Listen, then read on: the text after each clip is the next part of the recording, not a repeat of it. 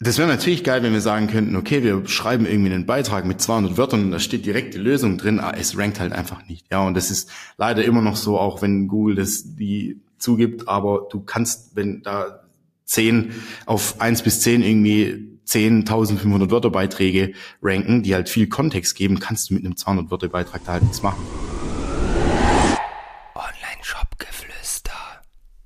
Hallo und herzlich willkommen zur heutigen Folge des Online-Shop-Geflüster-Podcast. Und wir sind heute bei Teil 2 angekommen unserer SEO-Reihe mit dem SEO-Don Maurice Marinelli von der Webstube. Kunden wie Snox, Störtebecker, Vaditim, ich habe es beim letzten Mal schon gesagt, der Mann weiß, wovon er spricht. Schön, dass du da bist, Maurice. Ich freue mich auf die Folge heute. Hammer. Vielen, vielen Dank für das geile Intro. ich hoffe, es setzt sich durch und ich freue ja, mich. Beim, beim dritten Mal, beim dritten Mal weiß ich nicht, ob ich es nochmal toppen kann. Wir ja. werden sehen. muss eigentlich, muss. Sehr gut. Alright. Maurice, wir wollen heute über das Thema Blog sprechen. Und ich würde sagen, wir starten da auch direkt rein. Das heißt, heute ist für die Zuhörer und Zuhörerinnen wieder einiges an Mehrwert geboten.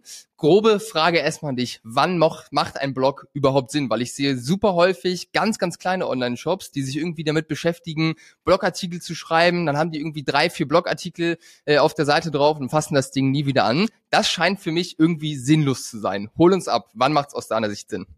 Für viele absolut gar keinen Sinn. Ich würde mal so als Grundregel mir immer die Frage stellen, wie lang ist die Customer Journey von meinem Produkt? Ja, um das jetzt mal an einem konkreten Beispiel zu benennen. Jemand, der Socken kauft, braucht sich nicht vorher irgendwie informieren, welche Arten von Socken gibt's und was, äh, warum entstehen Löcher in Socken und was auch immer, ähm, weil da das einfach also Bedarfsprodukte sind, wo jeder weiß, was da abgeht und so weiter. Ja, und je beratungsintensiver das Produkt nachher ist, desto eher macht's auch Sinn, ja, weil was willst du letztendlich forcieren? Mal weg von dem Gedanken, dass du natürlich dafür auch ranken willst und so. Du willst die Leute, die nachher bei dir was kaufen, educaten. Ja, und wir hatten mal einen Kunden, kurzes Beispiel, ähm, der extrem hochpreisige so äh, Wasseraufbereitungsanlagen verkauft. Ja, und da ist natürlich der Beratungsanteil, bis jemand so ein Ding für zweieinhalb K irgendwie kauft, schon extrem hoch und da kann man halt sehr viel einfach abfedern. Und auch ein Produkt, wo wahrscheinlich super viele Fragen auch während des äh, während der Customer Journey kommen, die man natürlich dann super in einem Blog auch beantworten kann, ne? Auf jeden Fall erstmal sich selber die sich selber und sein Produkt hinterfragen, ist es sinnvoll? Ja, weil man muss nicht bloggen um des Bloggens willen. Ja, safe, safe. Also ganz ehrlich, ich bin auch absolut der Meinung, bei allen Sachen, wenn man was macht, dann halt richtig. Und einfach nur einen Blog zu starten, um halt drei Blogartikel drin zu haben, da hat man halt am Ende aus meiner Sicht gar nichts davon. Das heißt, äh, ich habe so ein bisschen rausgehört, du unterscheidest auch Blog so, wann macht es Sinn, Blog zu machen? Einmal, wann macht es inhaltlich Sinn, den Content zu liefern? Und wann kann man ihn wirklich in eine ganzheitliche SEO-Strategie äh, mit reinarbeiten? Das wäre auch meine nächste Frage. Welchen Impact hat denn ein Blog oder welche Relevanz in einer ganzheitlichen SEO-Strategie? Also man muss erstmal unterscheiden, brauche ich den Blog, um für meine Kategorie und Produktseiten überhaupt relevante Rankings generieren zu können. Weil ähm, du kannst den Blog auch vor allen Dingen dafür nutzen, um halt eine gewisse Art von Themenrelevanz zu erzeugen. Ja, also das heißt, in vielen, vielen Fällen, gerade wenn es um so beratungsintensive äh, Themen geht, will Google einfach sehen, jetzt nochmal um dieses Beispiel, irgendwie diese, diese Wasseraufbereitungsanlagen da zu verkaufen, äh, will Google wiss wissen, wenn ich die da hinschicke, wie gut wird diese Person denn eigentlich beraten? Ja, und werde ich da ähm, einfach nur hier Angebote finden oder finde ich da auch ähm, Angaben zur Wasserqualität, Angaben zu Aufbauanleitungen, whatever, Vergleiche und so weiter und so fort. Ähm, das heißt, da ist es schon relevant. Ja, und was, glaube ich, viele falsch machen, ähm, ist anhand von der Themenauswahl schon mal so ein Bock zu schießen und da, ich nenne es immer ein bisschen so, gierig werden nach Suchvolumina. Ja, die schauen dann, was, weil sie, sag ich mal, vom Prozess ja schon mal falsch reingehen. Die gucken dann quasi, okay, mit irgendwelchen Keyword Research Tools, was ist denn die, was sind so die 100, 200, 500, je nachdem wie viel Zeit man hat, größten Keywords in meiner Nische. Und das ist aber meines Erachtens einfach eine falsche Vorgehensweise, weil alles, was du machst, muss am Ende des Tages irgendwie auf eine Customer Journey einzahlen. Klar, ähm, ich sag mal so, die, die Zahlen, wo zu direkten Sales aus einem Blog führen, nehmen schon ab. Ja, das ist gar keine Frage. Vielleicht ähm, je nach je nach Produktnische auch ein bisschen unterschiedlich und was für Call to Actions man reinnimmt. Aber ähm, man sollte schon jedes jeden Blogartikel irgendwo im Vorfeld, auch ganz wichtiger Punkt, im Vorfeld von dem Kauf in so einer Customer Journey verorten können. Und das muss nicht immer das sein, was am häufigsten gesucht wird. Ja, und da ähm, glaube ich passieren so die strategischen Fehler. Ja, okay. Ich habe so in, äh, in meiner Vorbereitung, ich habe ja beim letzten Mal schon gesagt, dass SEO nicht mein Spezialgebiet ist und äh, ich da nicht super viele Erfahrungen habe. Aber in der Vorbereitung habe ich auch äh, schon gelernt, auf jeden Fall, dass ein Blog in so einer ganzheitlichen SEO-Strategie, das war ja auch die Frage, schon einen wichtigen Bestandteil irgendwo ausmacht, auch weil man darüber das ganze Backlink-Thema nochmal befeuern kann. Das wird ja Teil der dritten Reihe sein. Das heißt, du würdest sagen, wenn ihr jetzt SEO angeht, ähm, als Agentur für einen Kunden, der jetzt irgendwie passt und darüber wirklich relevant auch Umsatz generieren will, dann macht ihr wahrscheinlich immer einen Blog und baut die mit auf, würde ich mal vermuten, oder? Ja, also ein Blog kann eine Taktik sein innerhalb von einer SEO-Strategie, ja, die auch oftmals lohnenswert ist, muss man schon sagen. Vor allen Dingen, wenn wir über den Bereich D2C-Brands und so sprechen, ähm, weil man halt so dieses ganze Wissen, was du ja über das Produkt auch hast, ja, sonst würdest du zwangsläufig dann halt irgendwie so äh, eigen oder Hersteller sein von deinen eigenen Produkten auch noch gut nach außen kehren kann. Und es ist jetzt halt, wie gesagt, hatte ich vorhin schon gesagt, auch hinsichtlich äh, so ganzen KI-Entwicklungen etc. sehr, sehr wichtig für Google einfach zu wissen, okay, dort, wo ich die Leute hinschicke, da ist irgendeine Art von Expertise auch ähm, vorhanden, einfach in der Produktnische. Also kann ein Bestandteil sein, aber wir machen es, um deine Frage zu beantworten, nicht immer. Ja, also es gibt auch einfach Projekte, wo es sich nicht lohnt, einen Blog zu machen. Ja, Beispiel einfach Socken verkauft. Informiert sich ja, keiner drüber. Aber Snox hat, Snox äh, ist ja auch Kunde bei euch. Die verkaufen ja Socken. Die haben ja auch einen Blog, ne? Der ist jetzt nicht so mega krass präsent, aber sieht man auf jeden Fall auch die ganze Backlink-Strategie. Da sieht man sehr, sehr viele andere Brands. Wahrscheinlich auch alles Kunden von euch, die da verlinkt sind. Aber das Thema sparen wir uns auf für die nächste Folge. Ihr dürft gespannt sein äh, auf das Backlink-Thema. Aber macht auf jeden Fall Sinn, ja, ähm, dass man es nicht einfach immer standardmäßig mit reinmacht, weil ich stelle mir vor, dass ein Blog auch ein gutes Stück Aufwand ist, weil so ein Blogartikel ist ja wirklich krass aufwendig. Also die sind ja teilweise wirklich sehr, sehr lang.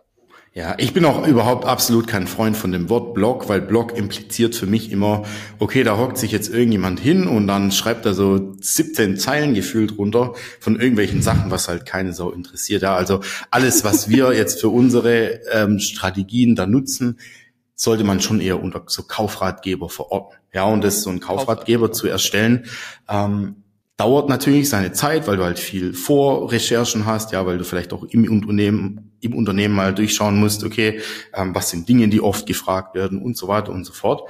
Und äh, das frisst natürlich schon auch Ressourcen, ja. Und wenn du siehst, und das ist halt auch, sag ich mal, Gegenstand von einer guten Analyse vorher, wenn du dann sagst, okay, wir werden mit dem, mit dem Blog, mit dem Ratgeber, whatever, ähm, mit der Themenwelt auch keinen Impact haben, dann kann man sich das auch sparen und vielleicht nochmal an anderer Stelle Sneak Peek Backlink Aufbau äh, noch mal ein bisschen mehr äh, Hebel einfach ansetzen. Also da wird es dann schon individuell. Ja, sehr spannend. Ich fand es gerade einen sehr spannenden Perspektivwechsel von Blog zu Kaufratgeber da kommt auf jeden Fall auch wieder der Performance-Gedanke äh, von euch zum Vorschein. Ja, alles mehr auf, äh, auf Sales getrennt, aber absolut, äh, absolut sinnvoll.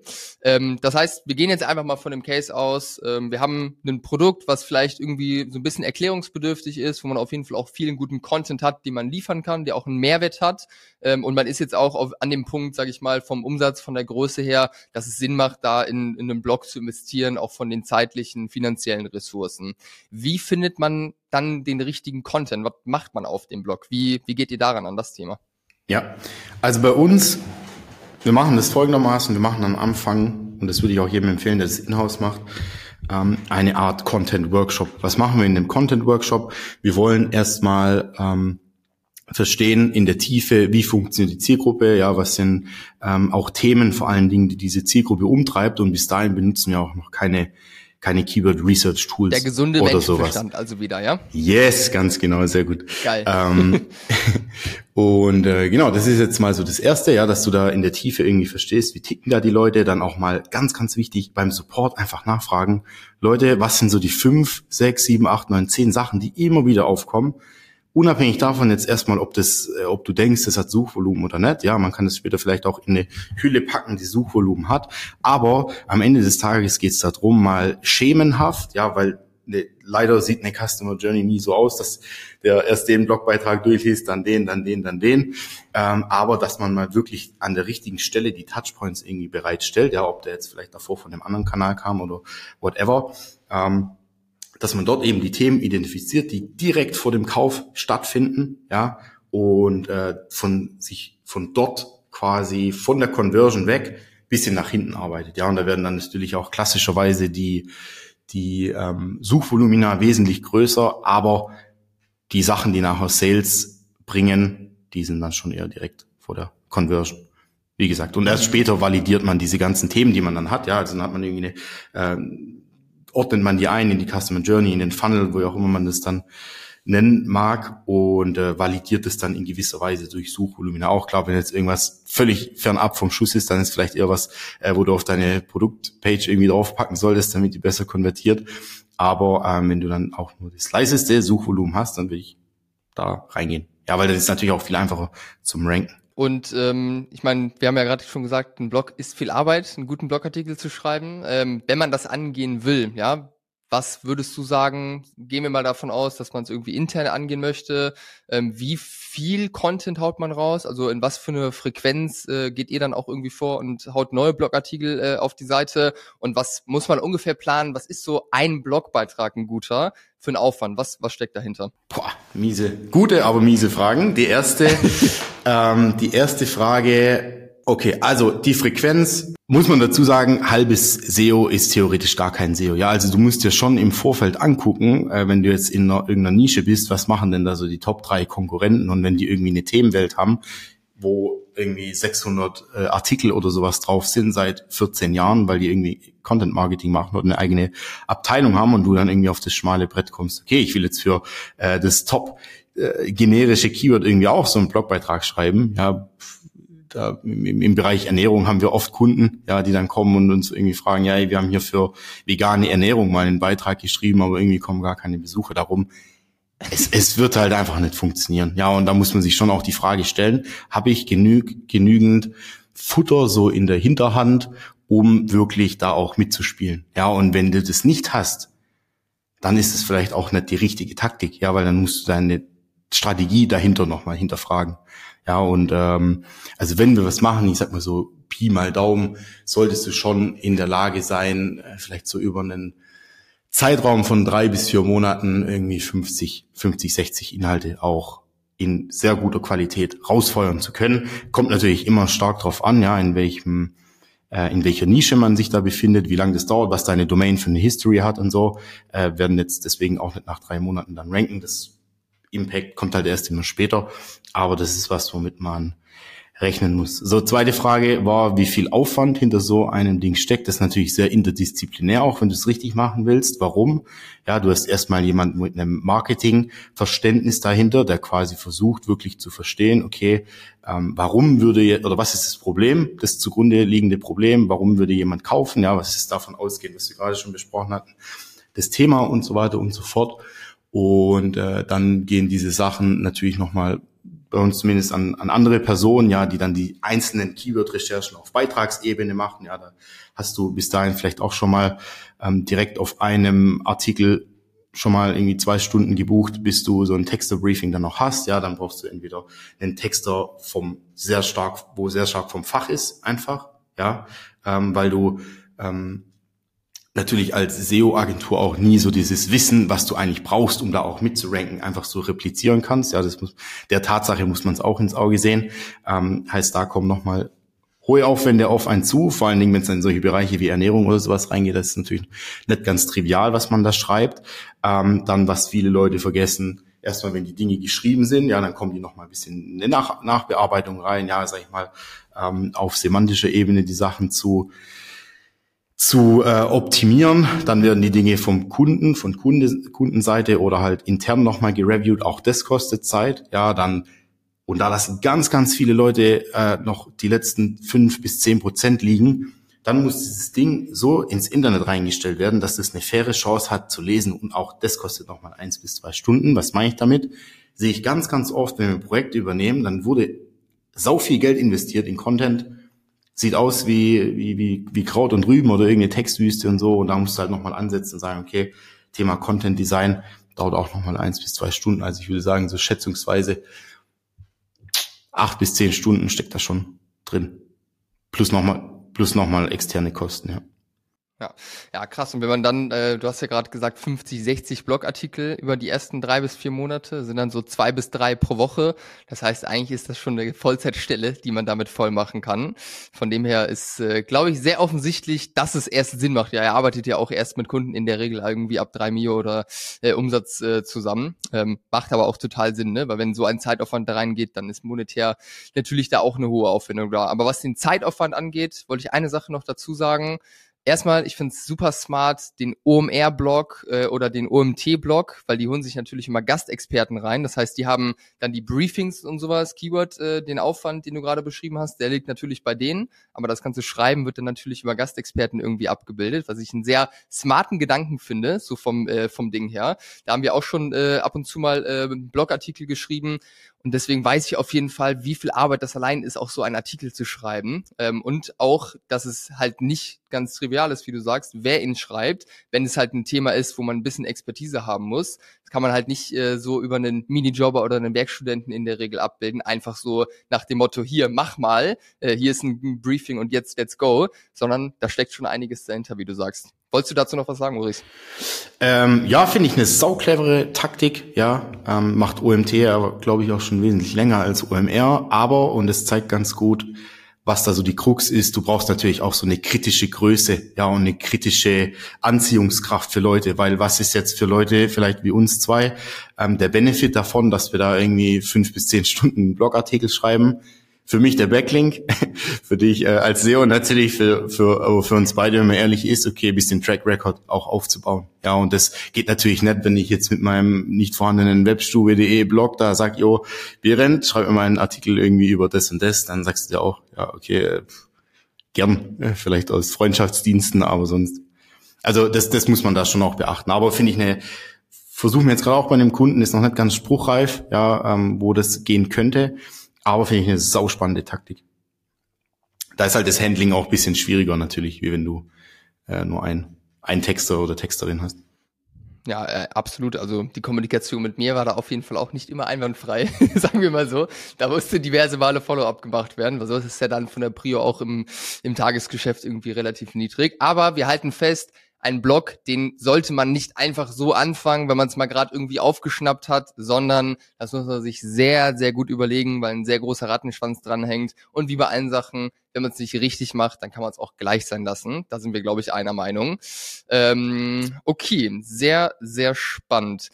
Lass uns noch zwei Themen anschauen, die mich zum Thema Blog interessieren. Erstes Thema, wenn wir jetzt über einen Blog auch Sales treiben wollen, ja, dann gibt es wahrscheinlich irgendwie einen Aufbau des Blogs oder wie man auch Produkte einbaut in den Blog, die das Ganze irgendwie fördern. Ich glaube, Voraussetzung immer dafür, dass auch Sales äh, generiert werden, ist natürlich das erste Thema, was wir gerade besprochen haben am Anfang, dass man einfach logisch rangeht, mit der Zielgruppe arbeitet, die einfach versteht und das Thema richtig ist. Aber mal angenommen, das ist richtig, ja. Vielleicht mal bei diesem Wasserfilter-Thema äh, weiter. Wie kann man das Produkt da jetzt irgendwie einbauen, dass die Leute nicht nur sich das durchlesen und dann irgendwie auf eine andere Seite oder auf Amazon gehen, sondern dann in diesem Online-Shop auch bestellen.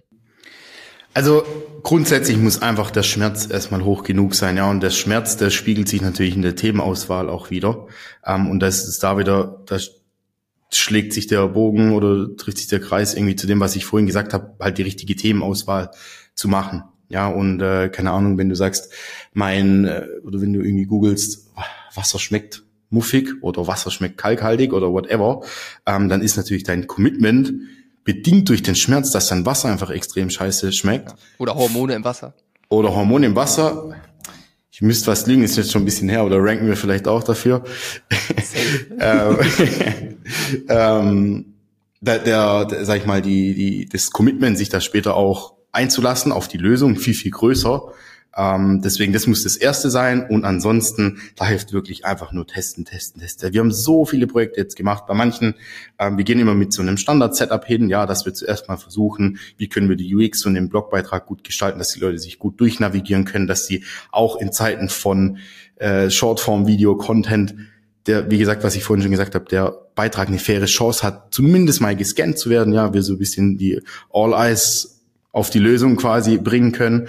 Ähm, dann im zweiten Step quasi gucken, okay, so einen omnipräsenten Call to Action mit reinzunehmen, da kann man auch viel testen. Soll der jetzt von dort auf die Collection gehen? Soll der von dort direkt aufs Produkt gehen? Ja, da muss man auch wirklich kritisch fragen.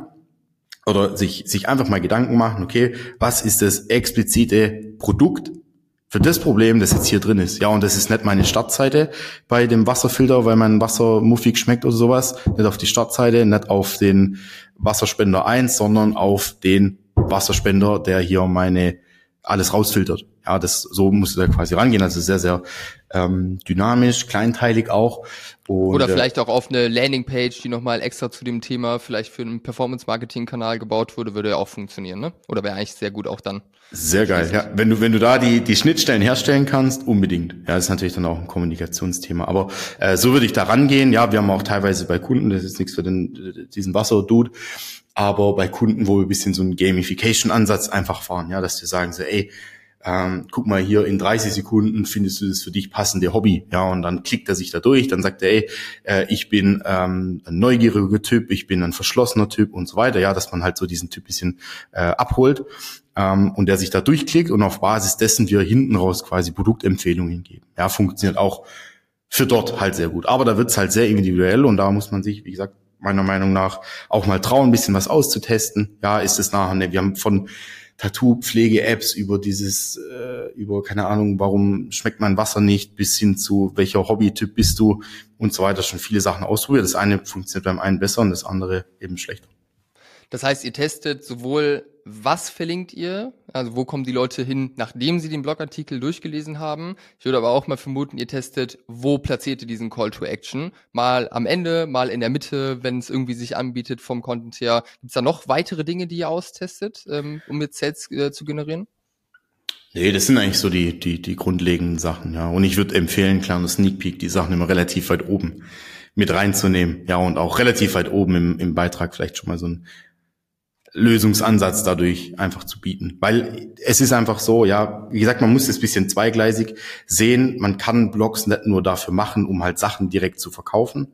Ja, dafür ist es oftmals bisschen zu ähm, behäbig vielleicht. Aber du brauchst einfach durch den Blog diese Themenrelevanz, damit überhaupt deine Kategorieseite, wo ich halt für äh, Wasseraufbereitungsanlage kaufen oder sowas ranken will, also die äh, Collection-Seite in Shopify, dass die rankt, brauche ich diesen Blog, weil ich einfach diese Themenrelevanz brauche. Jetzt natürlich die Frage, wie kann ich es möglichst clever und äh, verbinden und wie kann die Schnittmenge möglichst groß sein zwischen den Themen, die mir nachher was bringen, um äh, für die Collection-Seite zu ranken, aber auch direkt zu verkaufen, ja, oder vielleicht eine E-Mail-Adresse mal dadurch zu generieren und so. Und, äh, genau. und ähm, oben, da, da äh, noch eine Rückfrage. Du hast gerade gesagt, den Call to Action eher weiter oben ähm, platzieren. Wahrscheinlich, weil ihr einfach seht äh, aus den Daten, die ihr irgendwie habt, dass die Leute einfach, oder der wenigste Teil der Leute irgendwie ganz bis nach unten scrollt, sondern viele Leute dann irgendwie auf dem Weg verloren gehen. Ja, muss man, muss man ehrlicherweise so sagen, ja, also die wenigsten Leute lesen alles bis ganz durch, aber das ist halt so ein, so ein, äh, wie sagt man, katzisch beißt sich in den Schwanz äh, Thema, weil das wäre natürlich geil, wenn wir sagen könnten, okay, wir schreiben irgendwie einen Beitrag mit 200 Wörtern und da steht direkt die Lösung drin, aber ah, es rankt halt einfach nicht. Ja, und das ist leider immer noch so, auch wenn Google das die zugibt, aber du kannst, wenn da 10 auf 1 bis 10 irgendwie 10.500 Wörter Beiträge ranken, die halt viel Kontext geben, kannst du mit einem 200 Wörter Beitrag da halt nichts machen. Ja, und das ist halt dann, musst du also den, den Weg von hinten reingehen. Okay, alles klar. Dann kommen wir zur letzten Frage zum Blog-Thema. Dann haben wir es auch schon geschafft für heute. Und zwar vermarktet sich ja so ein Blog nicht von selbst, ja, beziehungsweise es gibt ja sicherlich Sachen, die man tun kann, um irgendwie den Blog, wenn man jetzt gerade anfängt, frisch irgendwie die, die Sachen zu befeuern, um da Traffic raufzubringen, um wahrscheinlich den Algorithmen auch irgendwie zu sagen, hey, das ist relevant, die Leute gucken sich das an, da ist Traffic drauf, das sind ja alles wichtige Signale äh, für den Algorithmus. Wie geht ihr da vor? Was sind da Sachen, die du empfehlen kannst? Und wie wichtig ist das überhaupt? Ähm, ich glaube, du willst bisschen so auf Social Media Traffic etc. hinaus, also wie man Social den vielleicht Media, diversifizieren ja Möglichkeiten. Ja, ja. Ähm, absolut wichtig und richtig, da gerne also das auf allen möglichen Kanälen posten. Ja, man kann auch, wenn man wirklich Deep Dive ins Unternehmen reinguckt oder das vielleicht auch in-house in-house äh, in-house macht, dass man ähm, diese Dinge nutzt und sich das Leben vielleicht im Social Media bisschen erleichtert. Ja, oder dass man sagt, ey, vielleicht verwerte ich das nochmal für TikTok-Skripte, vielleicht äh, kann ich da ein Video nochmal draus machen, weil am Ende des Tages, wenn wir nochmal die vier, fünf Steps zurückgehen, was wir gerade durchgegangen sind, das sind ja wirklich alles vom Prinzip her, ob das jetzt das Medium nachher ein Blog ist oder ein Video, einfach Dinge, wo die Leute beschäftigen, warum sie etwas kaufen wollen. Ja, und dann ist es unerheblich, ob ich dir das nachher schreibe. Das ist halt unser Kanal, ja, den wir da für uns einnehmen. Aber äh, Beispiel TikTok, ja, in diesen Blogbeiträgen stecken mit Sicherheit auch Ideen, keine Skripte, weil das einfach ein bisschen anders funktioniert, aber Ideen für viele, viele, viele kaufrelevante Sachen, ja, oder YouTube-Videos, whatever. Ähm, Deswegen äh, jeder, also das ist so die eine Seite, muss man sich anschauen, kann man das für andere Kanäle benutzen und ansonsten Google liebt's, wenn da andere ähm, Signale quasi von von Social Media und sowas auch draufkommen, gern immer immer posten in E-Mail, Newsletter, wenn es passt in die Strategie, muss man sich auch natürlich die Frage stellen, rein äh, packen und so weiter. Und eine Sache, vielleicht äh, das echt ein geiler Hack, muss ich sagen, den wir irgendwie für uns entdeckt haben. Ähm, es ist, und das werden die Leute sehen, wenn sie anfangen, Ratgeber-Content zu schreiben und noch eine neue Domain haben, ist es super, super schwierig und es dauert super, super lange, bis die Sachen indexiert werden. Ja, und da gibt's einen Trick, das bisschen es ist kein Blackhead SEO, beileibe nicht. Also es ist eine offizielle Google API, die man da anzapfen kann. Aber du kannst am Ende des Tages über ähm, über ein Python-Skript quasi ähm, den Index, also die ähm, eine, eine Liste erstellen von deinen neuen Inhalten von deinem Blog, ja, eine URL-Liste und die direkt in den Index auch reinpushen. Ja, und wir haben früher, wo wir noch bisschen kleineren Shops auch gearbeitet haben, teilweise wirklich drei bis vier Monate gewartet, bis diese neuen Inhalte, und die waren gut, ja, die haben danach auch sehr gut gerankt, von Google einfach indexiert wurden. Und so kannst du das quasi, Stichwort, einfach für den das hört und der sich interessiert, mal weiter zu recherchieren, Google Indexing API, absolute Gamechanger, weil dann sind die Sachen nicht in drei Monaten im Index, sondern vielleicht in drei Tagen aller spätestens. Ja, und das, diese drei Monate, die kosten halt, oder was heißt, ja, kosten Geld oder bringen Geld, je nachdem. ja, sehr je nachdem ist so.